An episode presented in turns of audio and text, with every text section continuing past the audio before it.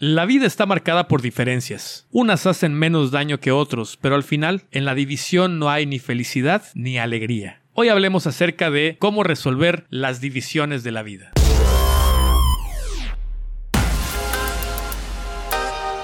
Bienvenido a la comunidad horizontal. Este es el podcast Construyendo una nueva comunidad de fe.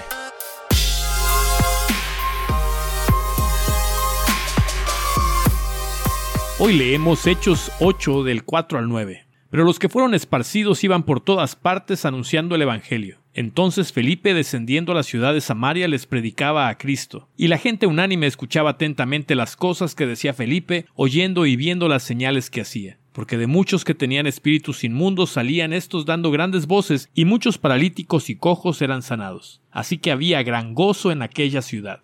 Era agosto de 1959 cuando el Club de Fútbol América había ganado sus últimos partidos contra dos de los tres equipos de la ciudad de Guadalajara. Contra el Oro ganaron 2 a 0 y 2 a 0 contra el Atlas y enfrentaba a las poderosísimas y tres veces heroicas Chivas del Guadalajara. Lamentablemente ese partido terminó 2 a 0 ganando el Club América, y al finalizar el partido el director técnico de los Millonetas, como se le conocía entonces al América, hizo esta declaración. América no viene a Guadalajara a ganar, eso es rutina. Nosotros venimos a cambiarle el número de lada de larga distancia. Así es que ya lo saben mis amigos, cada que quieran llamar a Guadalajara marquen 2-0, 2-0, 2-0, cortesía del América. A partir de allí comenzó la rivalidad que divide al país en dos y ha sido la razón de muchos pleitos y diferencias. Diferencias bien marcadas como los ricos contra los pobres, los güeritos contra los prietitos, los católicos contra los cristianos, los fifís y los chairos y así hasta el infinito. En la Biblia se nos relata una división social muy marcada entre judíos y samaritanos. A pesar de tener las mismas raíces y hasta el mismo Dios, no podían ni verse en pintura. En el tiempo de Jesús, las relaciones entre ellos eran tensas y conflictivas, llegando hasta el odio y la intolerancia en muchas ocasiones. Pero hay tres pasajes muy interesantes que me gustaría mirar brevemente. Pero tengamos cuidado. Al escoger un bando en este tipo de divisiones, solo desequilibramos más la balanza y hacemos más profunda la división en lugar de hacer un bien común. Entre judíos y samaritanos había por lo menos tres grandes problemas. Número uno, se trataban con menosprecio.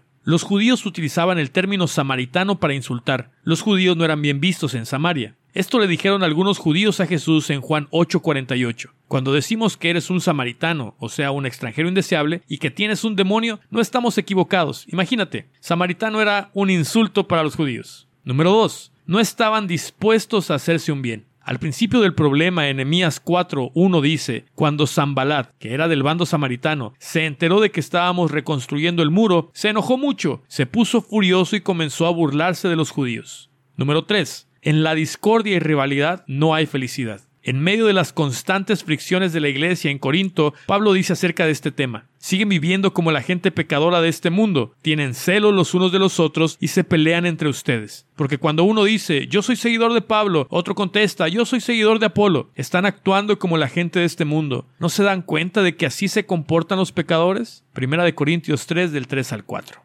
El hecho de que Felipe predicara el Evangelio de Jesús en Samaria es una prueba de que la iglesia estaba dando uno de los pasos más importantes de su historia, tal vez inconscientemente, y así descubriendo que Jesús es el Salvador de todo el mundo. Esto debe motivarnos a tomar la decisión de hoy, de cambiar la manera en que tú y yo vivimos la vida.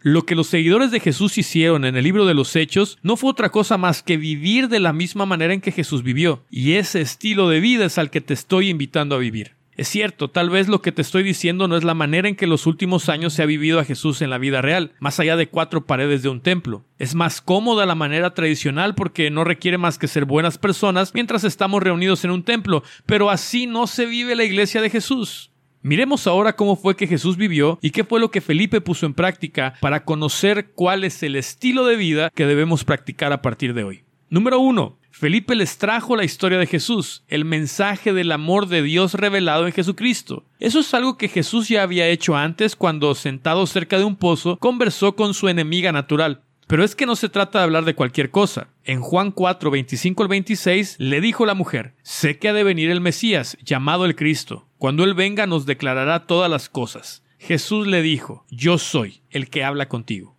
Creo que esa parte ya la tienes bien explicada. Ve y cuéntale a otros de Jesús, ve y cuéntales de las grandes cosas que Él hace contigo. Sé que tus preferencias te han hecho tomar un bando en muchos pleitos de la vida, pero te quiero decir una cosa. Cuando escogemos a Jesús, dejamos todos los bandos que hayamos tomado en la vida, ahora ya no es importante el equipo de fútbol o el partido político o algún candidato o las preferencias personales, eso ya no tiene relevancia. Cuando abrazamos a Jesús como nuestro mayor tesoro, todas esas cuestiones son satisfechas y ahora ya no hay nada que nos divida. Al contrario, Jesús es lo que de verdad nos puede unir a Él mismo. Ese es el deseo de Dios. No buscamos razones para pelear o discutir, buscamos estar unidos a Jesús y que muchos más lo conozcan para unirse a Él, sencillamente porque separados de Él nada podemos hacer. Seguir a Jesús no es egoísmo, es una vida que comparte el mensaje siempre. Número 2. Felipe les trajo un bien. El problema entre judíos y samaritanos era tan grande que no solo no buscaban el bien del otro bando, sino que no se avergonzaban de desearles el mal. En el relato de Lucas 9, Jesús envió a unos mensajeros a un pueblo de Samaria para que le buscaran un lugar donde pasar la noche. Pero la gente de esa región no quiso recibir a Jesús porque sabían que él iba a viajar a Jerusalén. Cuando sus discípulos, Santiago y Juan, vieron lo que había pasado, le dijeron a Jesús, Señor, permítenos orar para que caiga fuego del cielo y destruya a todos los que viven aquí. Los samaritanos les hicieron un mal. Los discípulos judíos querían responder de la misma manera. ¿No te ha pasado muchas veces? Pero ¿qué es lo que hace Jesús? Se volvió a ellos y los reprendió. Eso no es lo que hacemos, les dijo. Felipe lo aprendió pronto y no obliga a los samaritanos a escucharlo. Ellos reciben con gusto el mensaje y no solo eso, sino que también reciben un bien de parte de la iglesia. Seguir a Jesús no ha sido nunca algo solo de palabras, es amor que da de lo que ha recibido. Pon las manos sobre los enfermos ungiéndolos con aceite. Dale de comer a los necesitados. Cuida al indefenso. Ora por las necesidades de otros como si fueran tuyas. Comparte de lo que Dios te ha dado. Dale voz al humillado. Busca la justicia para las minorías. Pon tus privilegios al servicio de los que viven en la injusticia. ¿Qué más se te ocurre que podemos hacer de bien a los demás siguiendo el ejemplo de Jesús? Déjanos un comentario con tu propuesta.